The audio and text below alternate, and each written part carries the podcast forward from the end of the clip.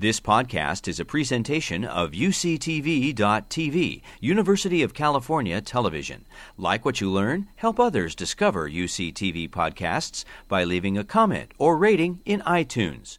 Hi, my name is Susan Little. I am a professor of medicine and an infectious diseases physician at UCSD, and I'm here to talk tonight about uh, COVID vaccine clinical trials. Specifically, we're going to talk tonight about who will participate and who will benefit. And the outline tonight, we're going to talk about the vaccine trials, outreach and recruitment, emergency use authorization, which I will explain when I get to that point, and then vaccine access and distribution. So, so let's start with the vaccine trials. Um, so, you've probably been watching the news and heard a lot about the vaccine production process and the fact that it's moving very quickly. So, shown up here, the target for vaccine availability is 12 to 18 months, and that is extraordinarily fast compared to the normal vaccine timeline, which is 8 to 15 years. So this is referred to, uh, this falls under the auspices of the Operation Warp Speed. Um, so things are moving very, very quickly in order to make a COVID vaccine available very quickly in the middle of this global pandemic. So, the, the thing I first want to reassure people is that moving very quickly does not mean we are skipping steps. It means that we are overlapping the process that normally takes place in vaccine production, but all the same steps are taking place. So, research, preclinical preparation, clinical trials, approval, manufacturing, and distribution. It's just that you can see instead of preclinical preparation taking two years, it's being accelerated, for instance, maybe in six months. Clinical trials, which is what I'm going to talk about today, often take up to six years, and now they're being accelerated to take place over 1.5 years. But you can still see if you add up all of these elements that are illustrated in red, they don't uh, add up to 12 to 18 months. So, what's now happening in addition to the acceleration is that they're overlapping. So, while clinical trials are taking place, already manufacturing is taking place as well. So that at the end of the clinical trials or in the midst of the clinical trials, when some early efficacy data are available, um, vaccine we hope will already be available and on the shelf for early distribution. So we'll talk about that a bit more, but again, it's acceleration, it's overlapping steps, um, and frankly, it's also a whole lot of money to make this available um, to happen. So, um, also, the stages of clinical trials. Um, we're also going through the same stages of clinical trials that, go, that have happened for all previous um, vaccines that have been made available. Phase one, phase two, phase three. Um, phase one are test trials to test the safety of whether the body can tolerate the product, and typically this is um, usually studies of less than 100 people. Phase two, again, uh, the maximum tolerated dose and best dosing schedule um, and whether the immune system um, develops the desired response to the compound. And typically, this is a few hundred to a few thousand people. And then finally, phase three um, does the product prevent infection or help reduce the severity of infection? And we're doing all of these same phases, but often again combined. So often we now have a phase one 2 study and a phase two 3 study combined but all the same steps are taking place. And the studies I'm going to talk to you about tonight are all phase three clinical trials. So we know for all of the compounds being tested in phase three vaccine trials, they all elicit or um, develop the desired immune response in people. They've all been through that phase of testing. What we don't know is does that immune response protect people? Does it prevent infection? Does it reduce the severity of disease? So that's where all of these trials are right now in study. So, where are we? Um, so, the phase three pipeline in the United States, the studies that are um, in process or underway right now, are these six trials. Um, so there are six trials in the pipeline in the United States. Four of those are underway already. So the Moderna, Pfizer, AstraZeneca, and Janssen are all underway. Two of them, the top two, Moderna and Pfizer, have already completed enrollment. And I'm going to talk to you about some of the preliminary data that are available for Moderna and Pfizer a bit later what you can see is that these are all very large studies um, 30 to 60,000 individuals that are going to be enrolled. Typically, the enrollment period is very short, eight weeks on average. Um, the platform or the way in which these vaccines present the, the um, uh, antigen or the protein that they're trying to develop the immune response to are different, um, but uh, uh, and that's one of the beauties of this is that they're all trying uh, a different strategy. the start date. Um, we've started a different uh, vaccine study almost every month since July. Um, and then the first readout, uh, the data readout. And what that refers to is the time frame during which the sponsor um, can um, apply for, uh, can do their first evaluation of um, safety and efficacy milestone data, and if the vaccine is found to be effective, um, can apply for an emergency use authorization. So, based on preliminary data, can apply for that EUA. Um, so, again, something that the vaccines all have in common, they're all looking at the same primary objectives. Is the vaccine safe? And can the study vaccine reduce the severity and frequency of COVID 19 illness? They're all looking for roughly the same people as well adults and people who are more, more likely to be exposed to COVID 19. These are people with underlying medical conditions, um, people with greater chances of being exposed at their jobs, older um, individuals, people over the age of 65, people who live or work in elder care facilities, um, and then people who um, uh, live or work in congregate settings, and then people from racial and ethnic groups that have been more heavily impacted. Um, and during the course of the study, these are the endpoints we want. We want to evaluate um, cases of confirmed um, coronavirus, SARS CoV 2. Um, so, participants who develop symptoms suggestive of COVID 19, um, the clinical syndrome, will be tested for the virus. And if that is confirmed, um, we will follow those individuals very closely for virologic, immunologic, and clinical endpoints, which are the endpoints um, that we need for the study. So I'm going to talk uh, just one slide only for each of the three studies that we are um, doing at um, participating in at um, UC San Diego. Um, Moderna, also known as the COVE study, um, phase three trial looking at messenger RNA. Um, uh, the vaccine is called mRNA 1273, catchy title. And again, all of them are looking at the same thing efficacy, safety, immunogenicity in adults. And so uh, this vaccine um, looks at the um, prefusion, pre-fusion stabilized S protein or spike protein.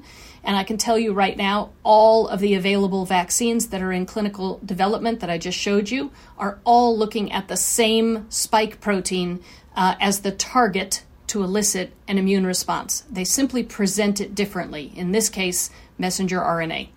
Um, earlier studies, side effects are rare, um, not severe or serious, um, and you can see what the side effects are, um, but typically they resolve after 24 hours.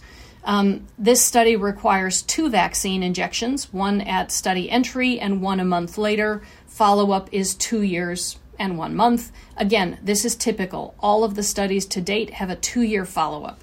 Randomization is one to one, meaning one person gets vaccine to one who gets placebo. This is a 30,000 person study um, across the United States with two years of follow up. Um, um, the um, uh, ACTRI and Hillcrest clinics uh, are the locations less relevant for this presentation. Um, AstraZeneca uh, is the second uh, phase three clinical trial that we are participating in. Again, looking at the same uh, metrics. Uh, the vaccine here is AZD 1222.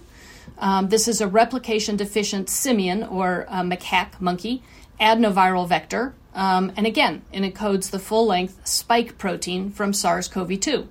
Again, in earlier studies, side effects were generally mild to moderate and resolved quickly. Um, same approach, two injections at enrollment in one month, two years of follow up. This time, randomization is two to one. So, two people get vaccine to one who gets placebo. 30,000 people, two years of follow up, um, and just a unique feature of our study here in San Diego. We're using an entirely mobile clinic, um, trying to reach those individuals uh, who are more underserved and most at risk in San Diego. So we're sending this mobile clinic to Chula Vista, Imperial Beach, and La Mesa. We're also um, sponsoring a subsite in El Centro, which has a very high rate of COVID cases 5,700 uh, cases per 100,000 persons. Uh, our website is here if anyone's interested. Um, then the Janssen study, uh, also phase three. This is their vaccine, uh, AD26 COV2S. This is the vaccine. Um, and again, this is a replication incompetent adenovirus, this time a human adenovirus. So similar to the um, uh, AZ or uh, AstraZeneca study, a human adenovirus compared to the um, AZ study, which is a simian uh, ad- adenoviral vector. Um, both replication incompetent adenoviral vectors, which are carrying the spike protein. Um, this vector has been used in many previous Janssen studies, um, but with different um, um, immune targets. Um, so for Ebola, Zika, HIV, but about 110,000 people have used this vector again for different diseases. So lots of previous experience. Again, side effects mild to moderate, resolved quickly. This one only requires one injection. Um, and again, a two year follow up. Randomization is one to one, vaccine to placebo. This is a larger study, 60,000 people, uh, two year follow up, and we're using uh, a location in National City. The Department of Defense has provided us with a lot of trailers to set up um, a new clinic site at that location.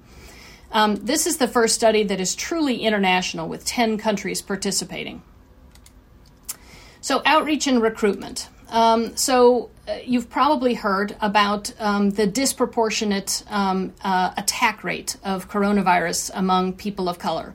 So, for every um, uh, for among every 10,000 people with coronavirus, 23 of those cases are among white, uh, 38 per 10,000 people overall, and 62 cases per every 10,000 are black, and 73 uh, are among Latino individuals. So there's a very disproportionate attack rate here. Um, and you can look at the, again, in the United States, the sort of this rate um, of COVID cases per uh, by race ethnicity and then relative to the total population in dark blue. So if you look, for instance, among Hispanic Latino people, um, there are 33.7 cases um, as as a proportion of the total population or total proportion of COVID cases, um, compared to the proportion of those individuals within the total population. So, a very disproportionate um, number of COVID cases relative to the proportion of um, this population in our total population, as compared to, for instance, whites, where the proportion of COVID cases is a much smaller proportion relative to the total proportion of whites in the population. Um, similarly, um, people of color have higher rates of hospital cases, hospitalization, and death. Um, so if you look at American Indian, Alaska Native, Asian, non-Hispanic, Black, African American, and Hispanic Latino, um, sort of scanning across the top, um, nearly you know one to three times. This is not higher, but roughly um, two to three times higher case uh, rate hospitalization up to five times higher in American Indian and Black African American and Hispanic, and then death um, two times higher in Black African American individuals. So overall, again, um, cases are higher, hospitalizations are higher, and death are death rates are higher, depending on which um, uh, race and ethnicity group you are studying. So even in San Diego, um, when we look at the rate per 100,000, and again, this is updated daily, and the rate per 100,000 is um, uh, 3,000 uh, cases among Hispanic Latino individuals per 100,000 compared to only 942 per 100,000 among whites. Um, similarly, very elevated rates among black African Americans and Native Hawaiian Pacific Islanders. So, um, how do we, you know, when we try and um, reach out to these communities for whom we want to um, um, make the vaccines available, how do we build trust in these vulnerable communities? Um, there's a lack of trust among many of these communities in the healthcare system because of a his- history of mistreatment, unethical experimentation, and frank criminal neglect. Um, this has led to low COVID screening rates, especially in black communities um, and um, community engagement and outreach um, provided right now only in this time of sort of crisis um, to participate in these vaccine studies because we want to have representation is certainly not going to build lasting trust. Um, and um, indications that the vaccine review process may be undercut by politics, as has been you know, there's been a lot of suggestion of this during the last few months um, has further increased mistrust in the process. So it is critically important that um, communities of color participate in the vaccine pro, um, uh, vaccine clinical trials both because we want um, communities of color to participate as they are represented uh, proportionally in our communities, but also because it is scientifically important that we understand that um, communities that have higher rates of hospitalization and death, that is, higher disease morbidity and uh, mortality, we need to understand if the vaccines work as well in those populations. And if we don't have adequate representation in the vaccines, we're simply not going to be able to answer those questions. So, how about emergency use authorization? So, um, uh, I mentioned earlier all of these studies. Moderna and Pfizer have both had um, an early uh, readout of their data. Now, importantly, they have not hit their first data readout, that is, the day at which they can look at their efficacy and apply for emergency use authorization. They have taken an early look at their data. Um, so, Pfizer announced on November 9th um, some really phenomenal and exciting news. They had greater than 90% fewer cases of COVID 19 in vaccine participants versus placebo recipients um, looking at those without prior infection. Many of these studies have allowed people who have experienced prior COVID in their um, uh, vaccine studies. Um, this analysis included only 94 cases of confirmed COVID, but that was enough to make this efficacy call. The study at this point had enrolled 43,000 and change participants. They had 42 um, percent individuals with, and I quote, diverse backgrounds. I, I, only know this information. We are not participating in the Pfizer study. Um, and there were no safety concerns. So these data are actually not sufficient to apply for an emergency use authorization. The FDA is very clear about the, the amount of data that are needed to apply for an emergency use authorization. And Pfizer is not going to hit that, um, that expected uh, milestone until the third week of November. Um, and that expected final analysis will include 164 confirmed cases. The sad news is we're marching toward that at an incredibly rapid pace because of the number of um, the the rate of um, COVID cases in this country. So the expectation is that they will do another analysis uh, on or about the third week of November and their submission, assuming they have similar data, their submission for an emergency use authorization to the FDA will follow very shortly thereafter.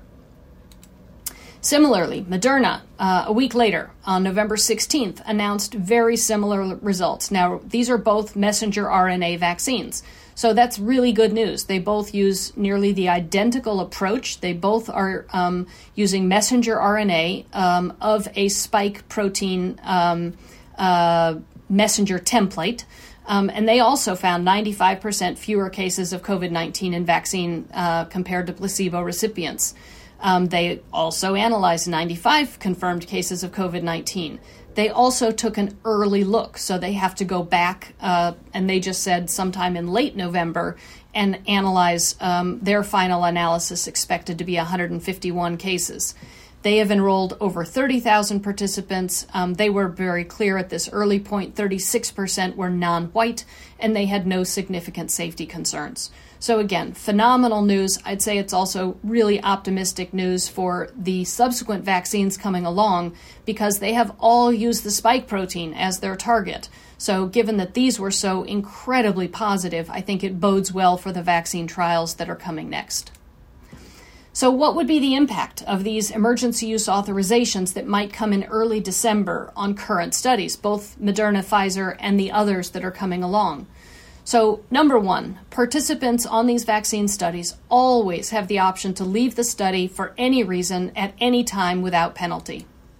Some of the protocols will offer vaccine to study participants, so it's not clear yet, um, but most of the studies do have language in there that says you know, um, they will make vaccine available to people who are randomized to placebo. It's just not exactly clear when, whether that will be after the emergency use authorization, at the end of the study, at some interval time, but I think that will become clear very quickly um, after an emergency use authorization. Um, one concern is that participants will leave the trials, um, both the, the current trials, Moderna and Pfizer, but the other ongoing trials, hoping that they will receive an emergency use authorization. So these new these Pfizer and Moderna studies are so effective, potentially, assuming they have the same data, that frankly the fear is that everyone is going to hop off uh, their existing trial to go quote get one of these EUA vaccines.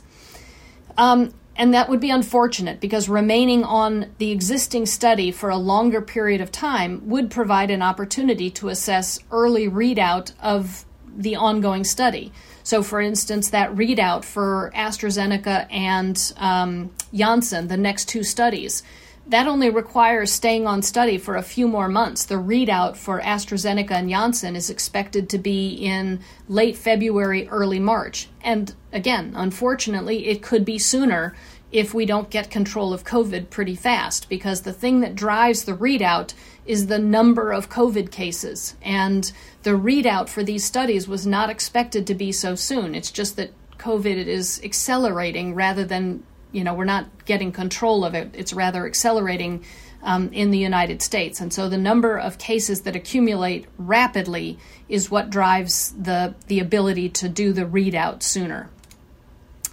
Um, and then one thing to consider is that immediate EUA vaccine access will be limited, um, but it is expected to scale up over time, and I'll talk about that in a moment. Um, and more EUAs. The more vaccines that have emergency use authorization means more people will get vaccine access sooner. EUA vaccine candidates um, with fewer storage restrictions are needed. Um, so, by that I mean that both the Pfizer and the Moderna vaccine have what's called cold chain storage restrictions. Both of them need to be stored at extremely cold temperatures Pfizer at minus 70, Moderna at minus 20 and um, that means you're not going to go to your local doctor's office, likely, and get one of these vaccines because your local doctor's office doesn't have a minus 70 freezer. So um, these vaccines are going to need to be distributed through central um, um, distribution centers. And what I mean by that remains to be seen. But commercial pharmacies and major hospital um, healthcare systems who do have these freezers. And, um, you know, having said that, even big places like UC um, uh, Health has had to go out and buy um, major freezers for uh, the anticipation of these kinds of vaccines becoming available.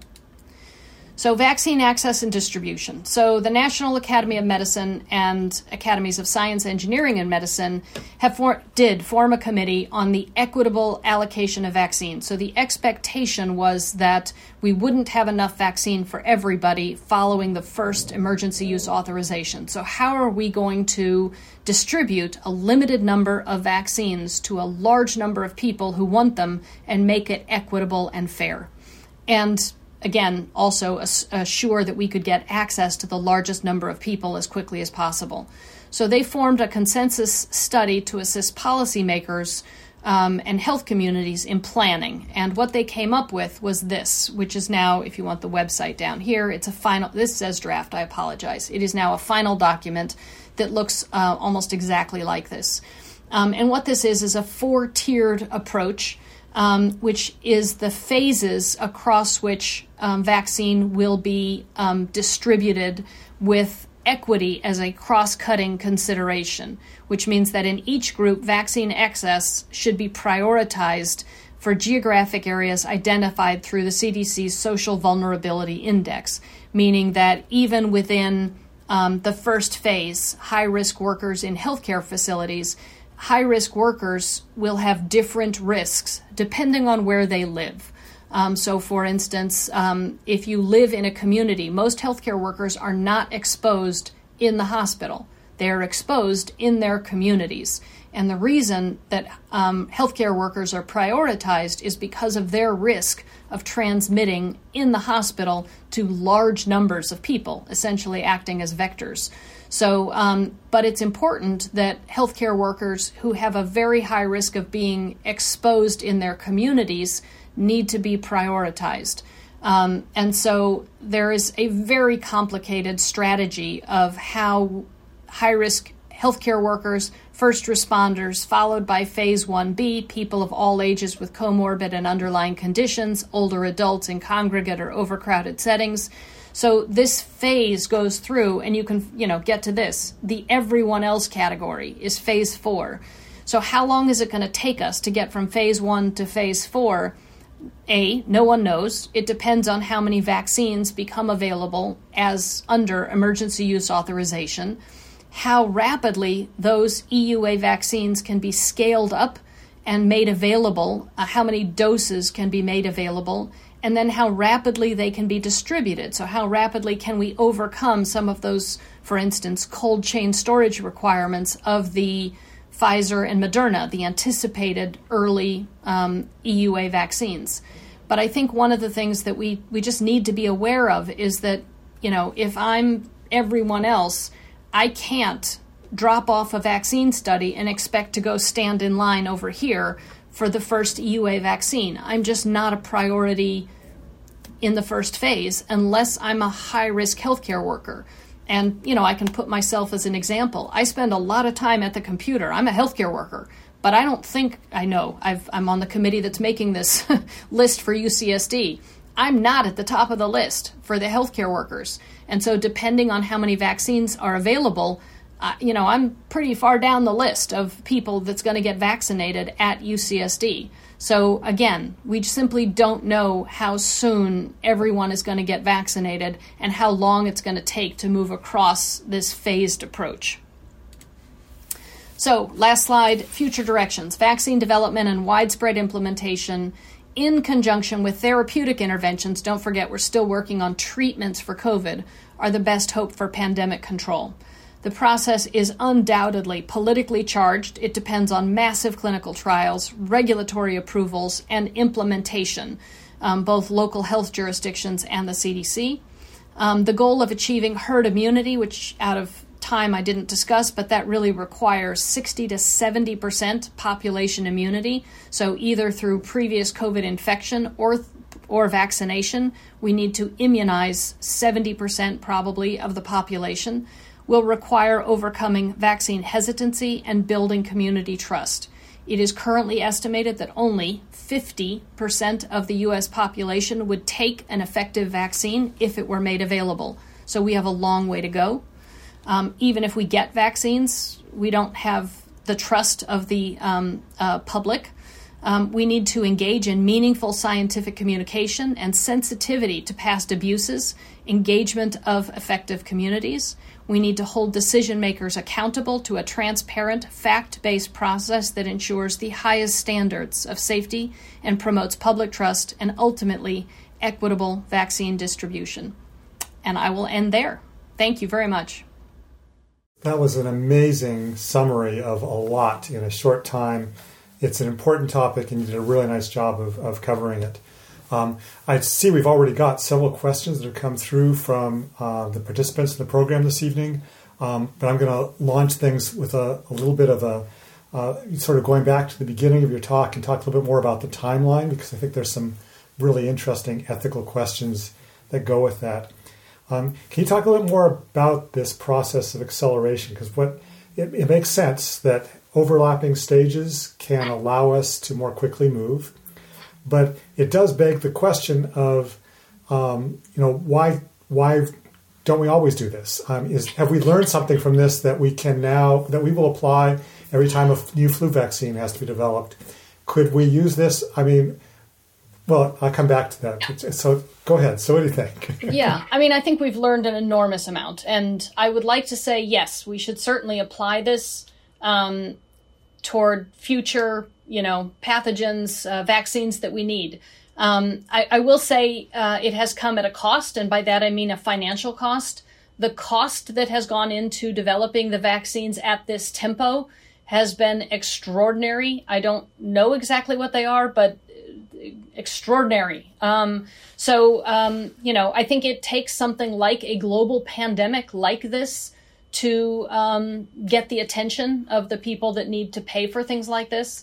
So um, I don't think something like this would be replicated for a disease that wasn't causing the amount of human suffering, economic hardship, and death Um, so I, th- I, think that is what um, gave rise to this kind of necessary tempo.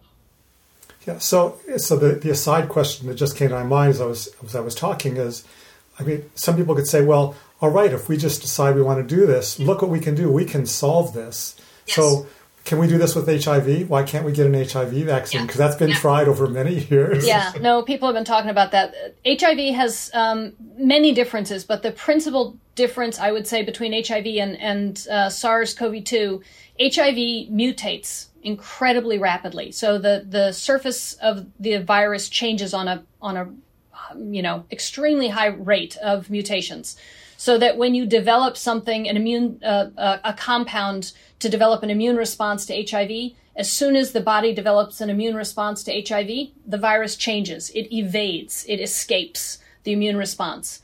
Um, COVID does not do that. So there are, I've already seen some of the questions, there are different variants of COVID, and now there are some suggestions that there may be some more virulent, more aggressive forms of COVID.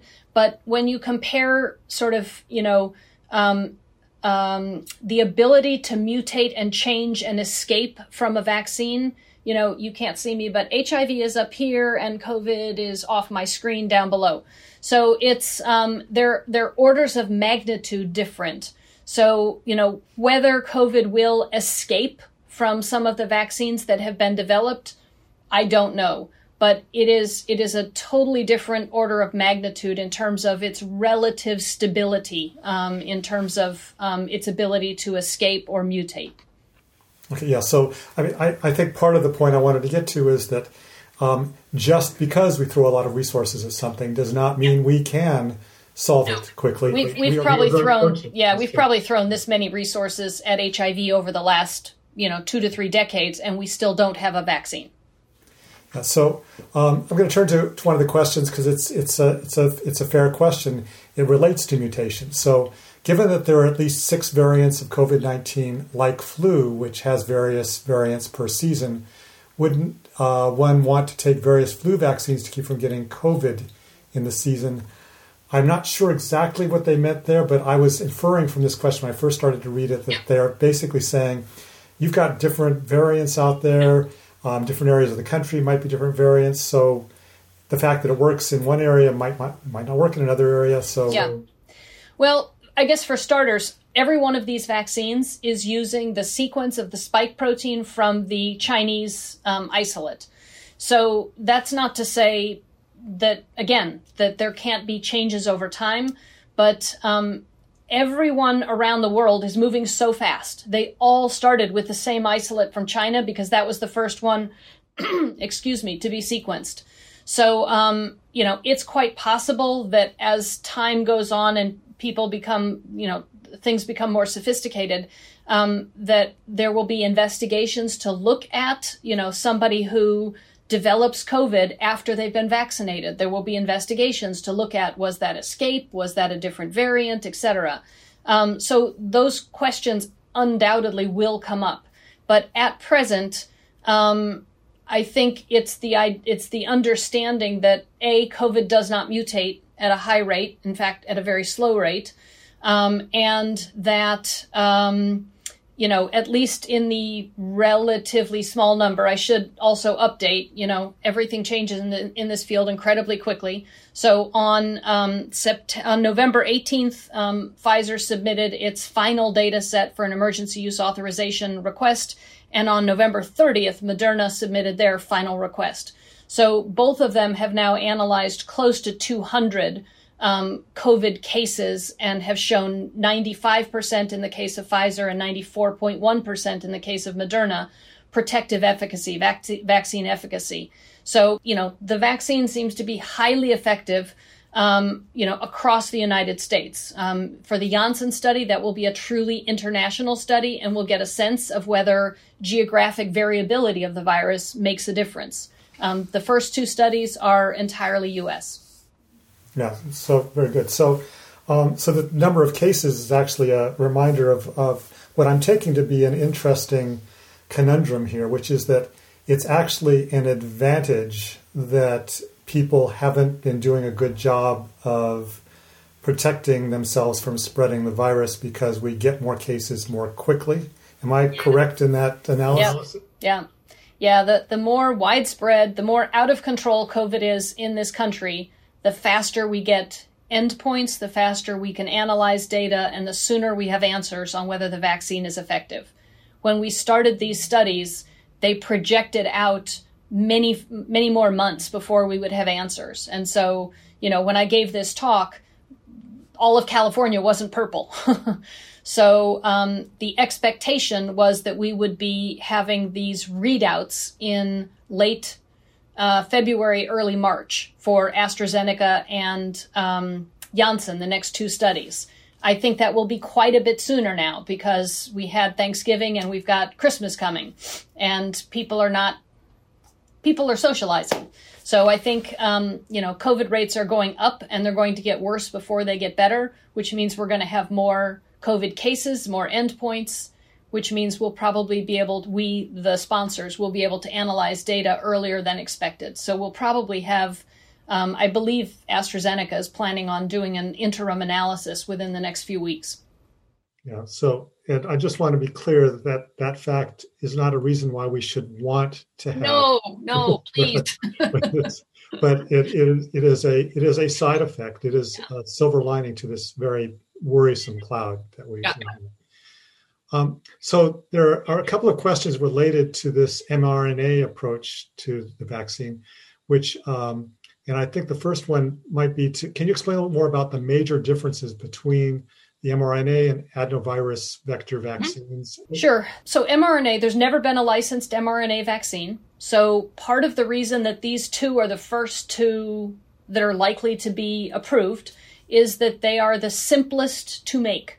Um, we've never had one before um, because the the science, the technology wasn't available.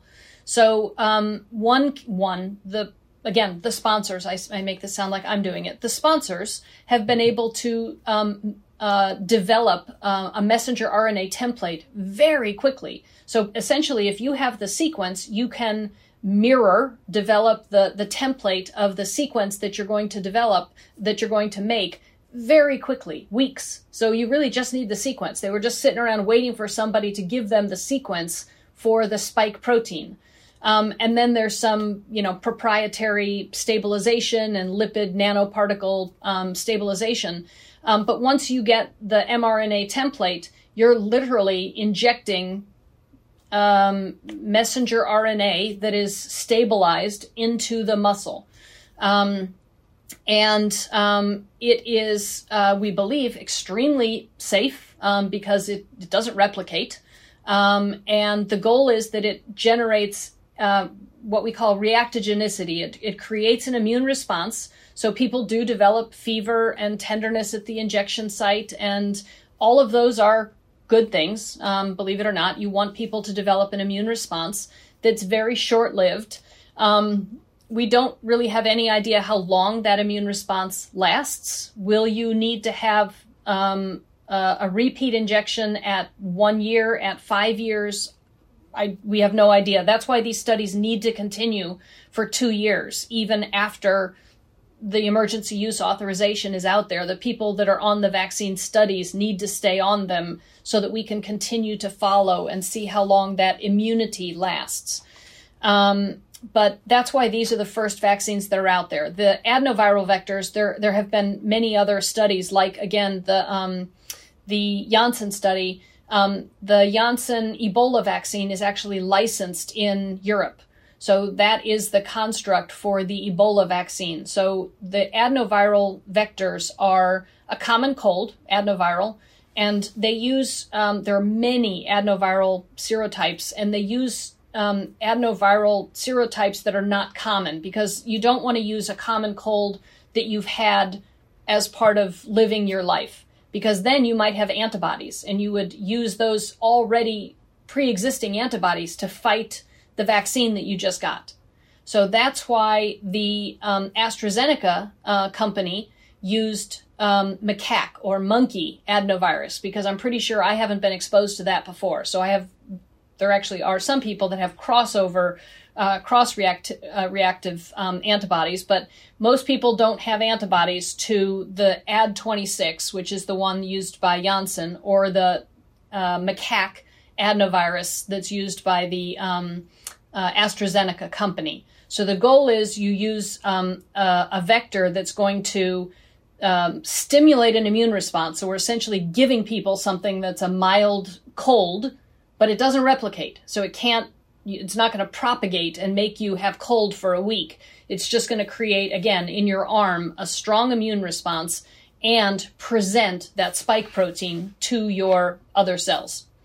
So, actually, you answered in part another question, um, which which related to this this issue of how long before you know how how long do we know about these mRNA vaccines?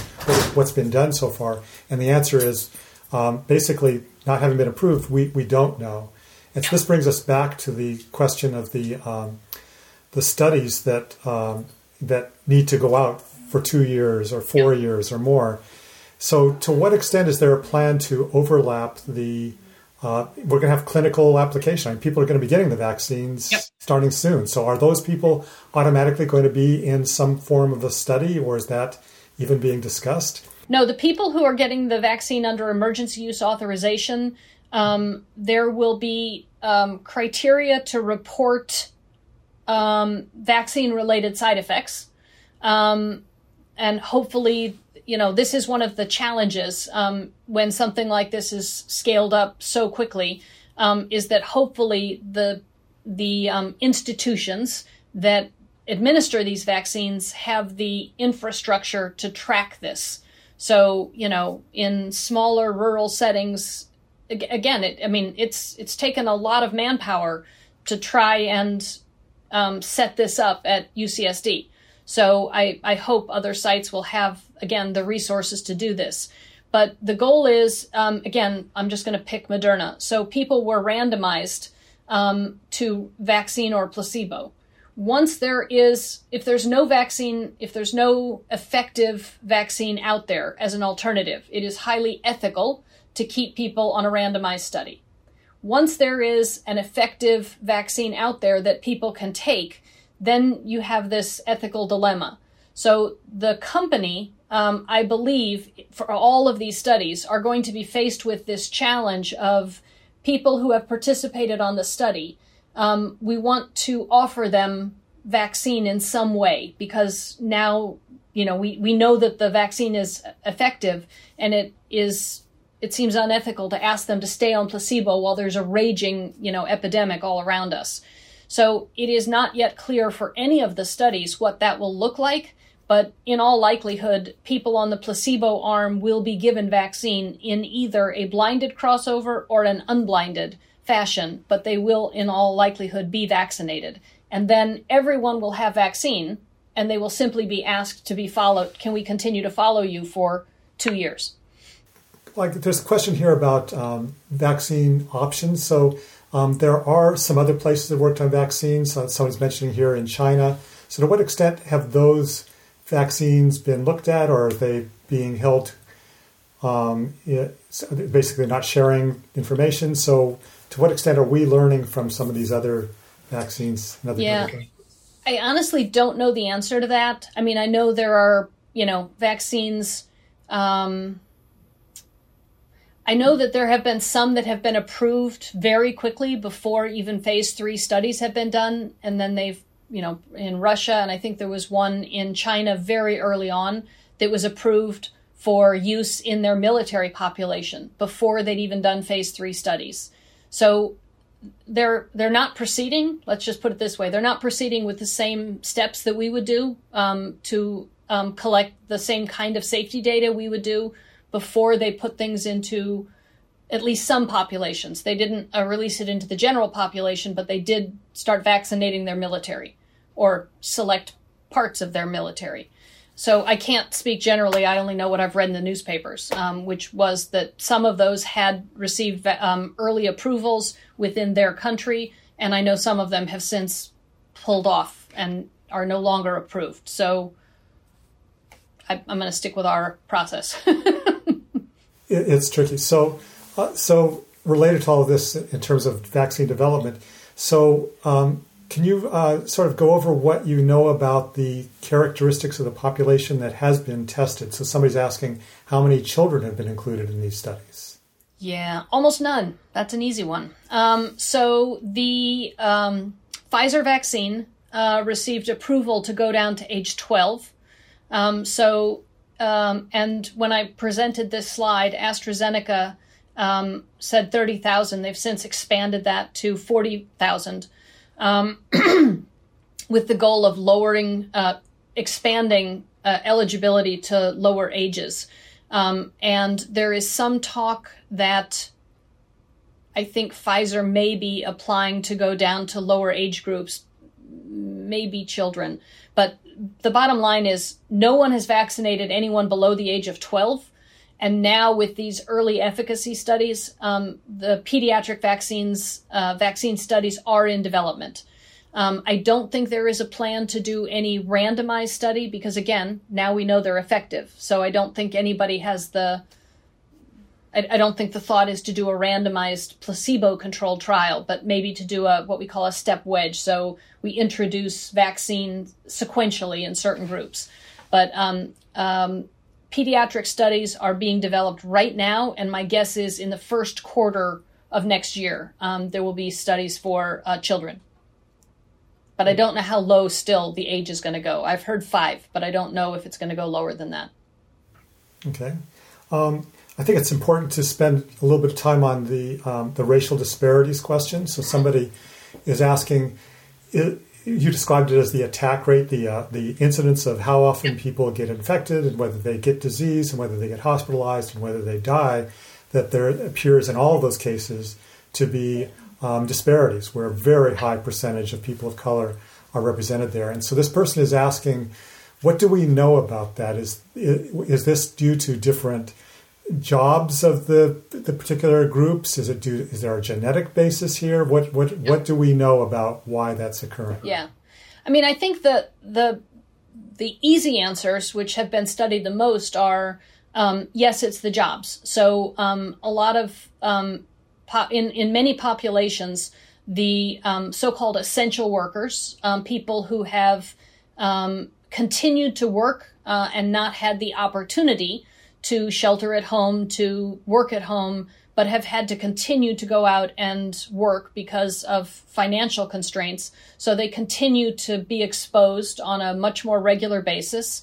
Um, are um, uh, higher numbers of um, people living in households, so multi generational households. Um, uh, they live in more um, um, higher density uh, neighborhoods. So higher density neighborhoods, higher density households, um, um, greater numbers of essential workers who continue to work despite stay at home orders because they have to. Um, and so you put all of those things together, and um, they, they essentially haven't had any choice. Um, so they've continued to be exposed. Um, and, you know, when, you know, a 50 year old man who's a bus driver who gets exposed all day at work comes home and has six other people living in his home and he's been exposed at work and then he exposes all of them and one of them is a teacher and you know it just it blows up very quickly. And there are very clear um, correlations between the um, density of the household and the rate of covid.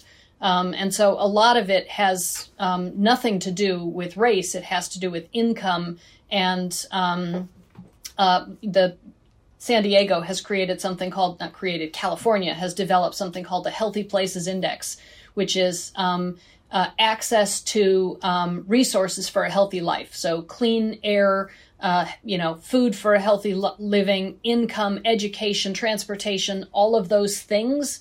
And the lower your resources for a healthy life are, the higher your likelihood of um, testing positive for COVID. So the lowest 25%, and they do this by um, um, census tract.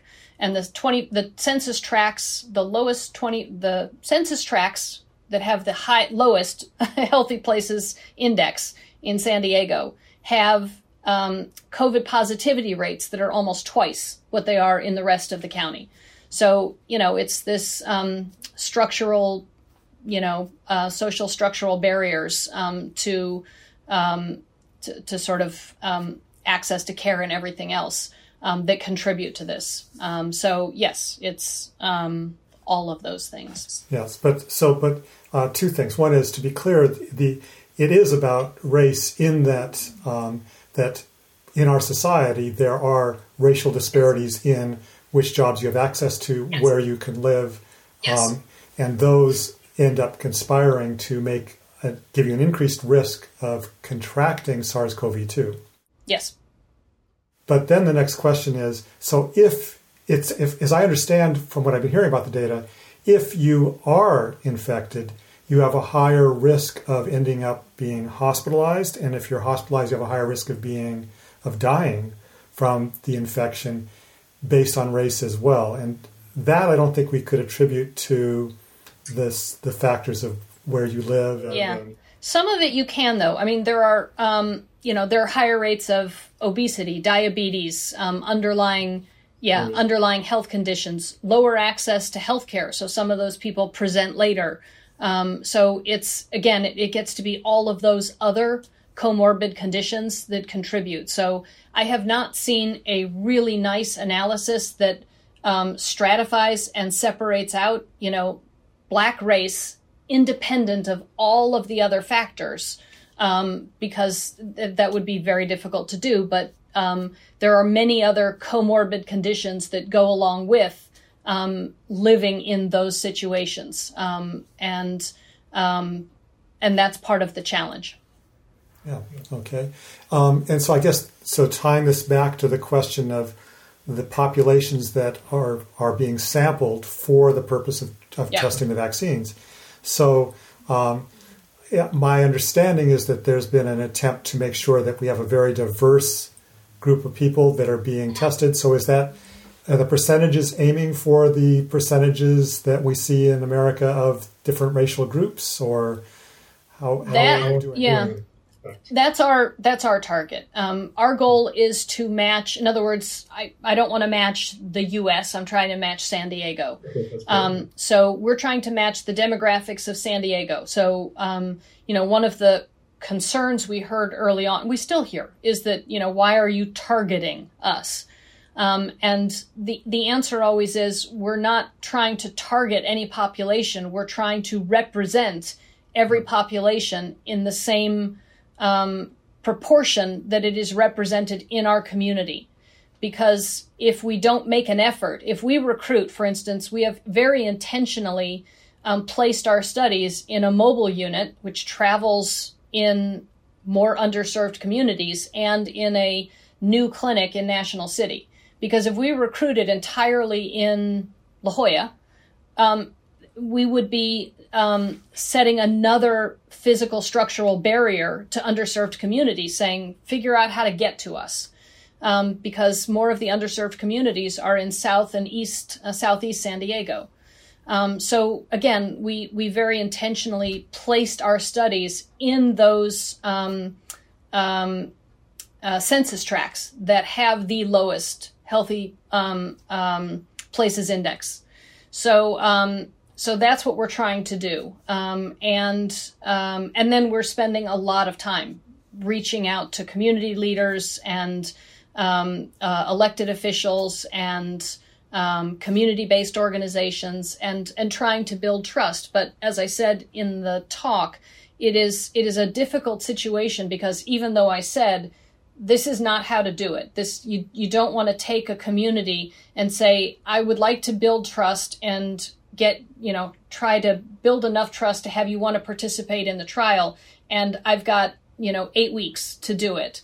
Um, it's, it's absolutely the worst thing to do. So we have also kind of changed our messaging, um, which is to say, um, we're talking a lot about um, um, vaccine hesitancy. And we're talking a lot about vaccine hesitancy. When there's a vaccine, let's talk about what your your concerns are go on the vaccine study, don't go on the vaccine study. But we're talking about when a vaccine is available, what are your concerns? Because if we've um, spent all of this time and energy to develop an effective vaccine and people won't take it, we have failed.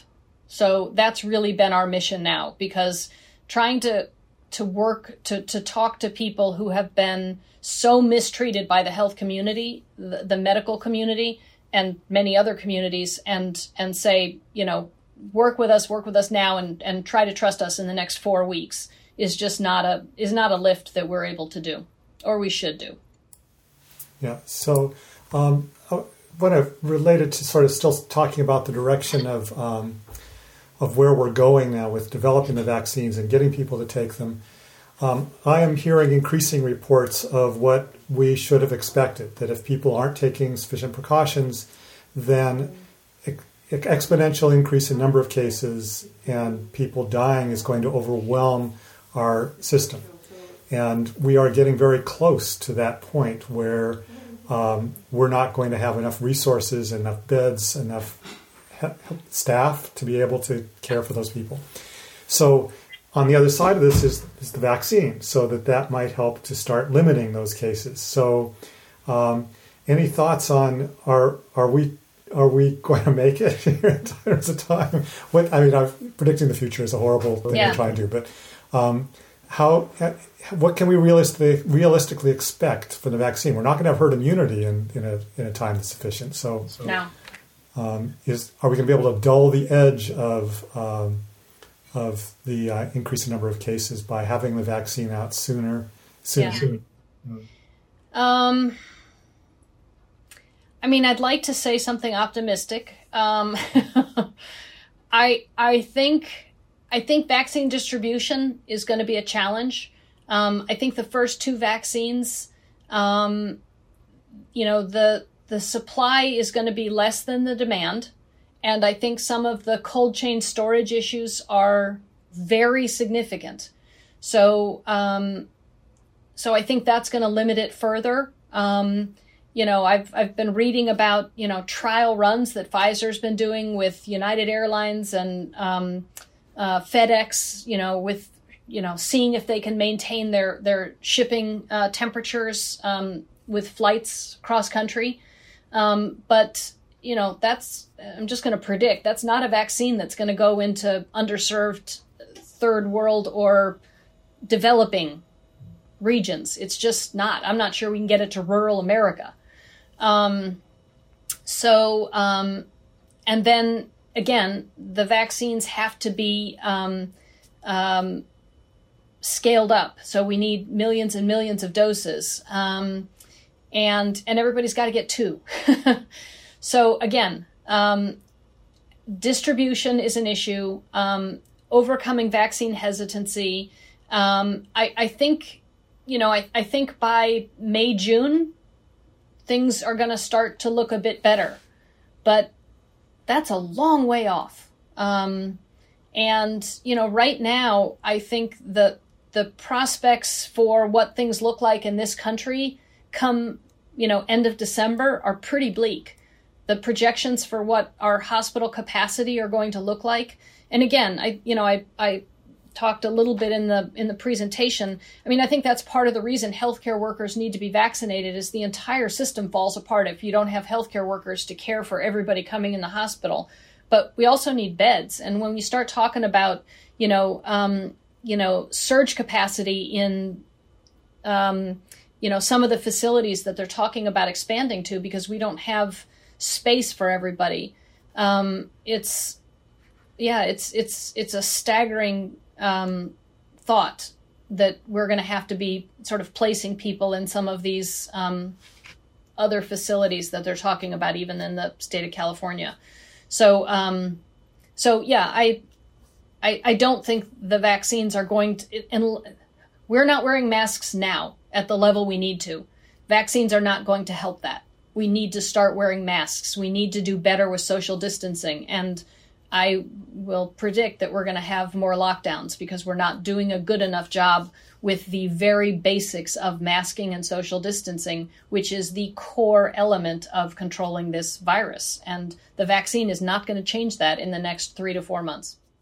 Yeah. So, um, so you're, you've you've you've certainly hit on a point I'm going to make here, but I, I, it might be useful to be more a bit more explicit that um, a case could be made that the issue of community trust, um, the willingness to to take the vaccine when it's available um, could is even more important than the pace of the science. And if we don't, if people aren't willing to use this, then as I, well, you said this earlier. I mean, yeah. the battle is lost. It, it wasn't yep. worth doing. So, um, so uh, well, I guess there isn't much more to be said about that except that we this is an area of trust that has to be built quickly.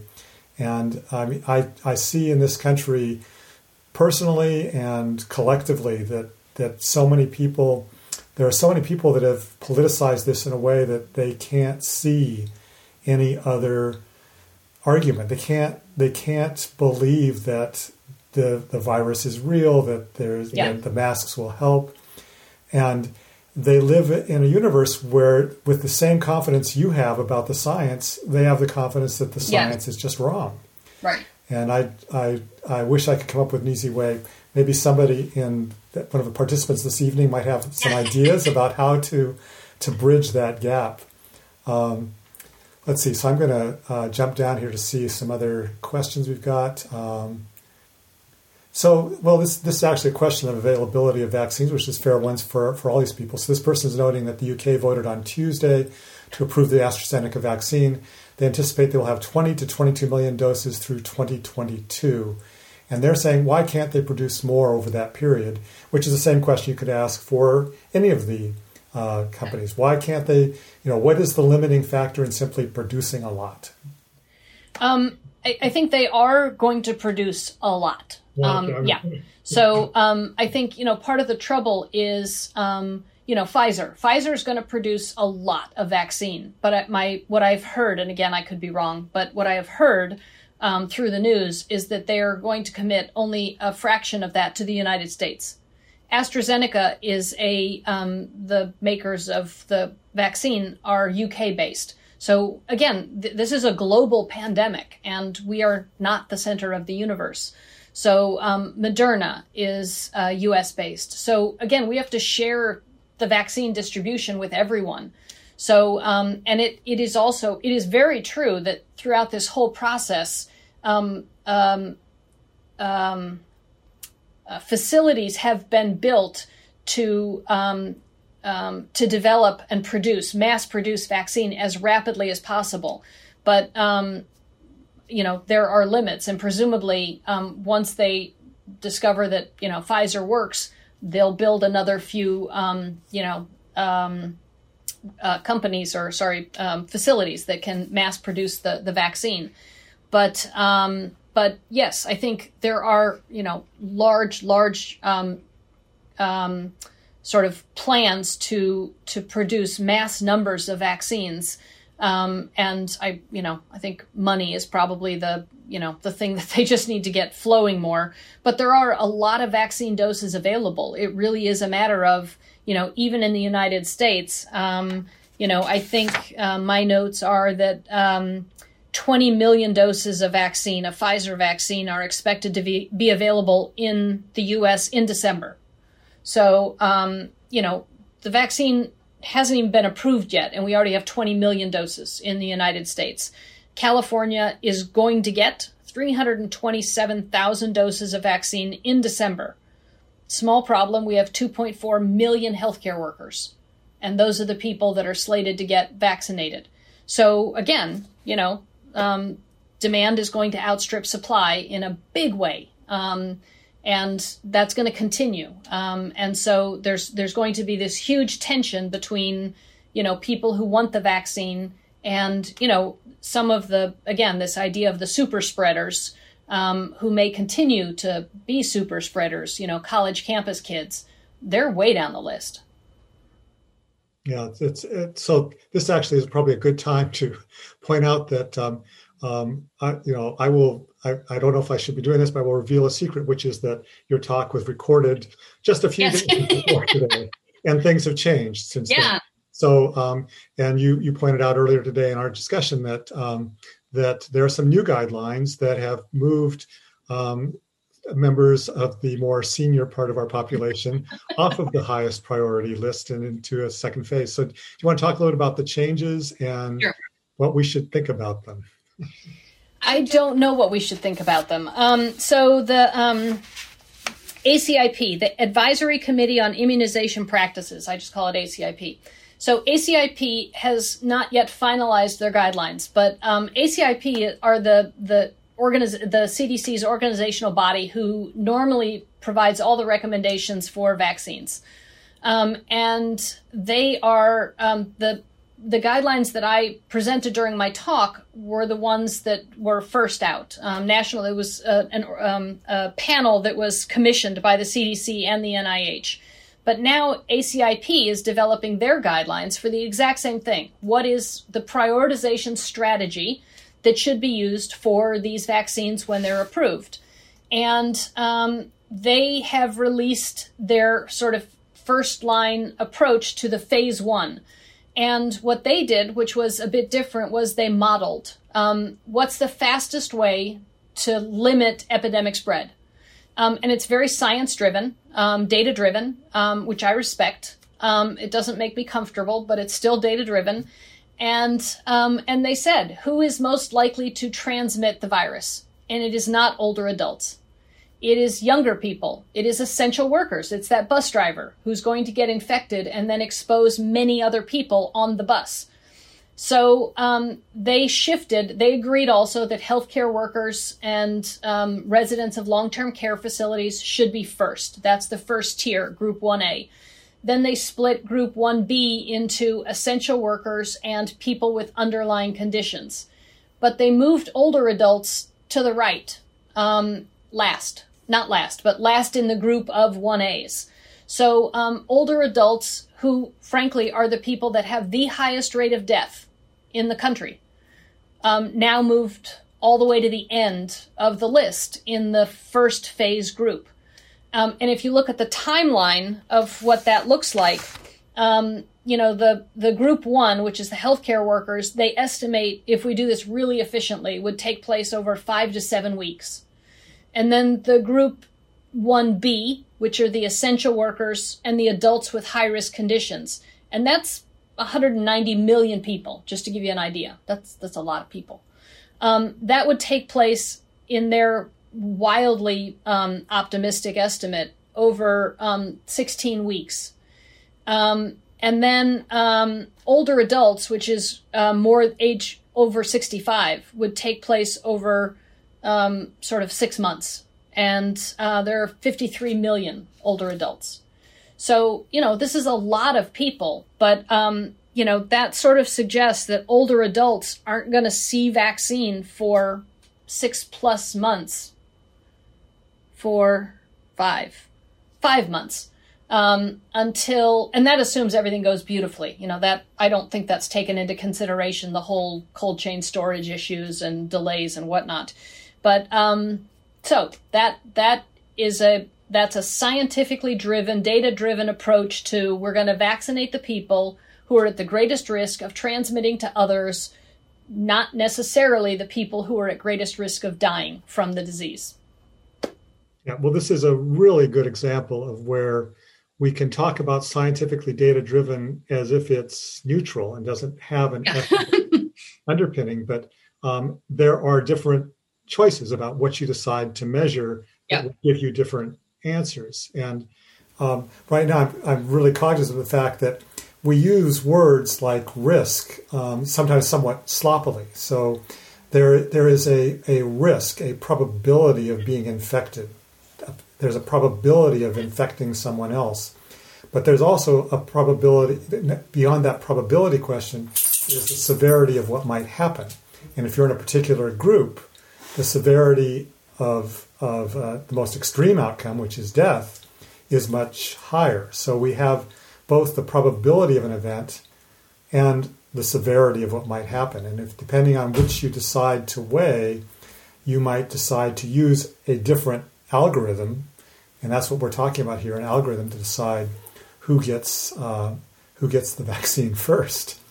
Um, but having said that, um, you know, I, I talked to you about this uh, briefly before the program, but I'm, I'm still puzzling over sort of on the ground what this is going to look like. So I don't care who it is, somebody says, this is what we think should be the sequence of who's going to be getting the vaccines. So what happens in a particular hospital or a particular location where they've got the vaccine, I mean, who is going to be standing there saying, "Oh, wait, there's still a healthcare worker who hasn't gotten it, so I can't give this to you"? Yeah. How is that going to play out? Are there going to be penalties if they decide, "Oh, somebody walked in the door and I think I should give it to them"? How do who's controlling that? How does that work? Ooh, um, I mean, again, um, I don't know is kind of the easy cop out answer. Um, I the thing I would really like to see is a bit more um, consistency um, across sites because I feel fairly comfortable about the strategy we've taken, and even with our strategy, I think there are unanswered questions, um, like the one you said. Um, you know, we we've well, I'll get back to that, but you know, I don't know how UCSD's approach differs from Scripps, differs from Kaiser, differs from smaller regional hospitals because everyone has kind of been left to their own devices to create these strategies and they're moving so quickly. I, you know, I don't, on the one hand, I don't really want to be told what to do, but some guidance would be helpful. Um, we don't even know yet which of these um, phased approaches are we allowed to pick do we have to use one? We don't know. Um, but you know, we we have been using because it came out first, and we've been practicing this for weeks now, months. We've been using the National Academy of Medicine and Science, so we've set our whole system up around that tiered approach. Um, but we had our meeting today, and you know, one thing came up. If you're going to prioritize, I think nobody would disagree. Emergency room um, staff, not just physicians, staff are all at high risk. But um, if the vaccine comes out, make up a date, December 21st. What if you're on vacation? If you're an ER doc and you're on vacation that week? how do we, how do we find people? I mean, again, it's there are all of these nuances of we need to get everyone. Now, the good news is we have a system that has an incredibly organized medical record. We kind of know where everybody is all the time. So we can make a list of everybody and we're not going to penalize you for being off at a community hospital this week. We we know you're an emergency room staff, doctor, nurse, attendant. Um, so if you're not here in the next two weeks, we're still going to make sure your name is on the list. But again, that's because we have an incredibly good electronic system where we know where everybody should be and we can track them. I don't I don't know because what you said is absolutely true. Um, if you don't have a good system, um, somebody could show up two weeks later and say, "Wait, I was on that list and you skipped me." So we're starting, we're forming this list, and our system is, I hope, going to be something to the effect of: you'll get an email, You'll get a chance to opt in or opt out or defer, and you'll get a limited window of time to opt in, opt out, or defer. And if you opt out, you'll give up your seat. And if you don't answer within a certain period of time, you get skipped over and moved on to the next person. Yeah. So, so as you as you were speaking, I, I've, I've realized, I think I know the answer to the question of what this is going to look like, and a really good example of that is um, it's pretty well accepted by almost every guideline you would look at that that if somebody comes in with a pretty likely cold virus, mm-hmm. you don't give them an antibiotic. Mm-hmm. But a lot of physicians yeah. get it. Look, well, I got the patient in front of me. They really yep. want the antibiotic. I better give yep. them the antibiotic. So, I, so that, if you're on staff yeah. at three hospitals? Yeah. So, yeah, they just, just keep trying to find a physician who says yes, and they will. Yep. So that seems to be one risk here, and so it, it, it seems good to have the guidelines. And I think the more explicit that guidance can be, and sort of how you do it on the ground, so that when the patient comes in, you can say, "This is what we have to do. You you know yep. you aren't yet eligible. Yep. Here's when you will be, and be clear about that." But even beyond that, I mean, all of these conversations are assuming that when we are ready for a particular group, that we have enough doses for that entire group, and we won't. We will not. So, who in that group is going to get it first, and will it just be first come, first serve? I know. I don't. I that I don't know the answer to. I mean, you know, do you want to have an A name? is it random? I have no idea. Yeah. Um, and yeah, and we've sort of put off that decision until we know how many doses we're going to get. But um, it it is absolutely true. Regardless of ha- what approach we take, we are not going to have enough doses for everybody who wants it. There's no way. Yeah. So.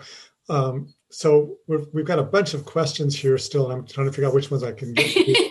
so, um, um, so this is just a, a, an interesting logistic question. So yep. you need two doses. Yep. Um, how do you make people get both doses? I presume they'll want to get both doses, but yep. how do you? Uh, what, if anything, can we do to to draw the connection so that it happens?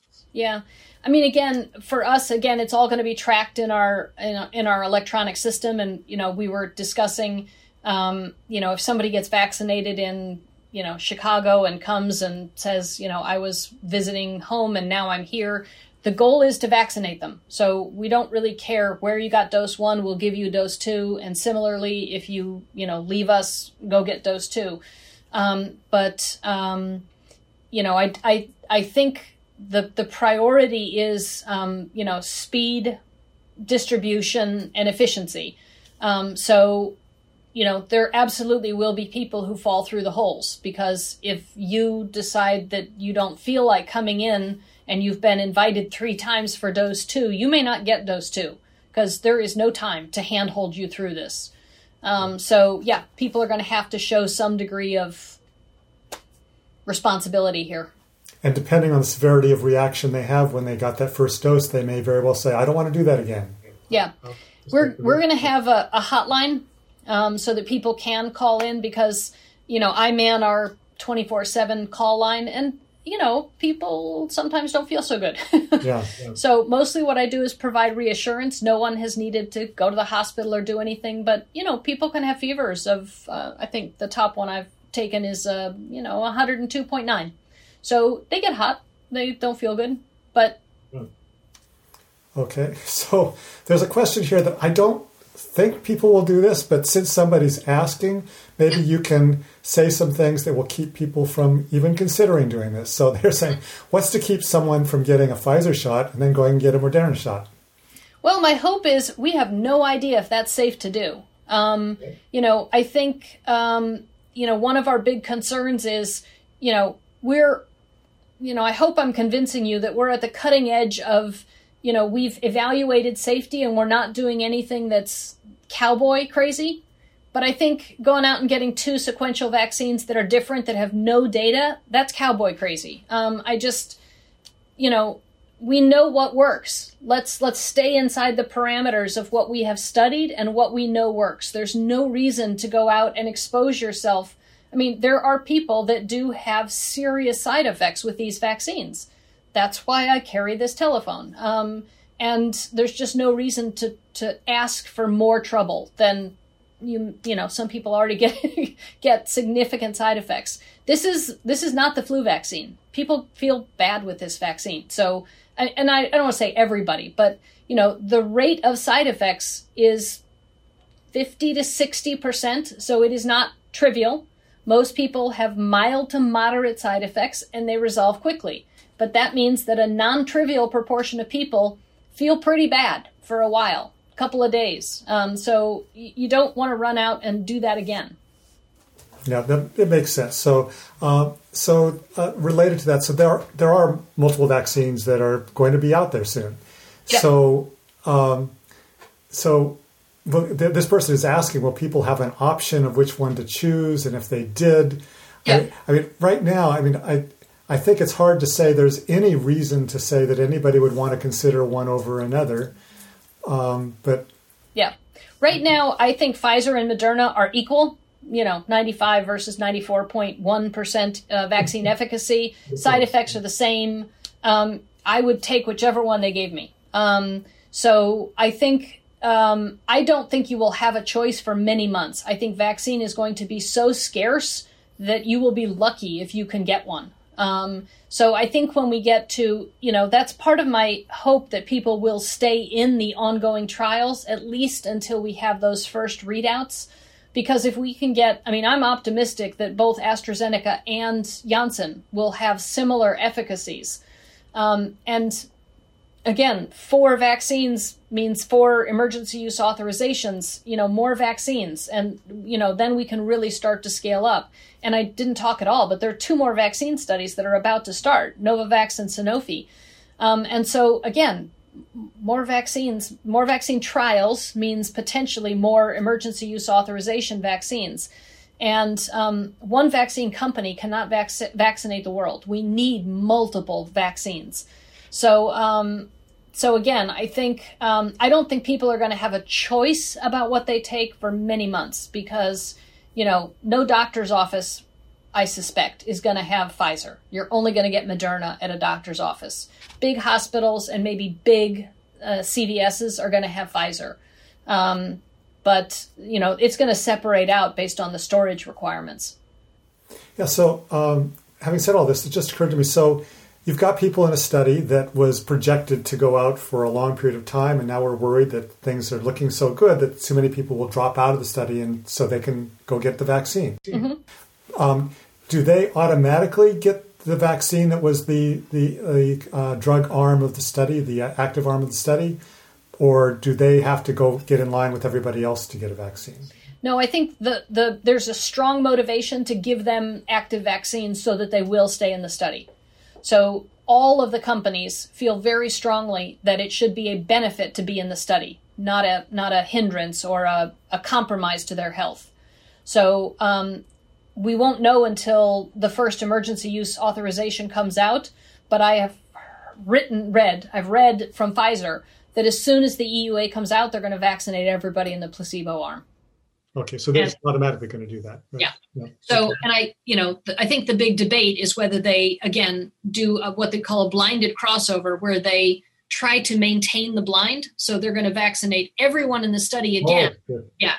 So that you um, might be getting a placebo the second time. In the yeah. Vaccine. So people who got placebo the first time get vaccine, and people who got vaccine the first time get placebo. So that's a blinded crossover. Some of the studies are favoring a blinded crossover so that they can maintain the blind. But I think many of the um, uh, studies just it's cheaper, frankly. If you've got a study with you know thirty thousand people, it's cheaper to just bring in half the cohort and just give them the vaccine. So I don't know yet what's going to happen, but I think I think it is highly likely that everyone on placebo will get vaccine quickly when the vaccine is approved. So I want to make sure I squeeze in one question here quickly because um, it actually wasn't clear to me and it might not be to others. Mm-hmm. So right now, if you're in any one of these trials, are is everybody routinely tested to see if they have been infected, or is it only those people who show symptoms? Only people who show symptoms. Um, there is um, Pfizer. Pfizer, we didn't participate in Pfizer, and I think Pfizer did some asymptomatic screening, but all of the other studies are only testing people when they develop symptoms. So that is a huge hole in the study design. So, one of the big questions, one of the challenges with um, COVID is the rate of asymptomatic infection and asymptomatic spread. And so, um, you know, we still don't know um, how much asymptomatic spread is taking place. Um, and, um, you know, it would be very nice to know that and what kind of an impact the vaccine has on asymptomatic shedding. And we're not going to know that um, because we're not measuring it well, at least in the studies that I've participated in. Um, so, yes, um, uh, people are only tested when they become symptomatic. I, I, don't want to be too negative here, but it, it, isn't it possible. What if if the vaccine sufficiently activates your immune system so that you don't show symptoms, but you still have the infection, and so now we are creating people who are asymptomatic spreaders. Yeah, I wasn't going to go there, but yes, that's a huge. I have to ask. I mean, sorry, but that's my job. No, that's there's actually a whole modeling paper around that. Uh, you know, if the vaccine efficacy it's it's thought that if the vaccine efficacy is high enough that that is unlikely to happen but it has to be high enough in the prevention of severe symptomatic disease which both of these seem to be. But you're right. If all you do is prevent symptomatic disease and convert people from sort of you know mild sort of mild symptomatic to asymptomatic you're you've got kind of the perfect storm to create vaccinated people who are asymptomatic spreaders. Um, and and I would say thus far the first two vaccines don't look like they fall into that category. But if you want to think about doom and gloom, which I did for quite a while because I didn't think the vaccines would be this good, um, there's a very nice modeling paper that looks at exactly this question because it is at least theoretically possible. Yes. Yeah. So, but you know, there are lots of possibilities. Um, yep. That this possibility sounds low for many reasons. Yes. And so I'm trying to bring us to a, a positive ending here. So that I mean, these, these vaccines are, as you just noted, I mean, it is incredible how successful three vaccines appear to have been. Yeah. Um, and uh, given what we're facing economically and health wise at the same time, it seems like it's really it's it's it's good news. It's worth a try. Yeah. So. And just you know to really highlight a, a really positive one of the the sort of benchmarks of these study outcomes is the prevention of severe COVID. So um, you know ventilator support, um, you know uh, organ failure, etc. Um, the Pfizer study, um, uh, I think it was. I want to make sure I get these correct and say them correctly. Um, the Pfizer study um, yeah, Pfizer study had um, 10 cases of severe COVID. Nine of them were in the placebo group. So that was 90% effective at preventing severe COVID. The Moderna case, Moderna study had 30 cases of severe COVID. All of them were in the placebo group. Hmm. So it was incredibly, both of these, incredibly effective at preventing severe COVID, which is, you know, preventing death, which is really what we want to do. Yeah, and so so I think the lesson that we should be taking from this is whatever it is, even if we have the worry that I've just raised a moment ago, even with that, we need to wear masks, we need to maintain social distance and decrease the risk of spreading. And if people do get sick, they've got the vaccine, they won't get very sick. And, exactly. And yeah.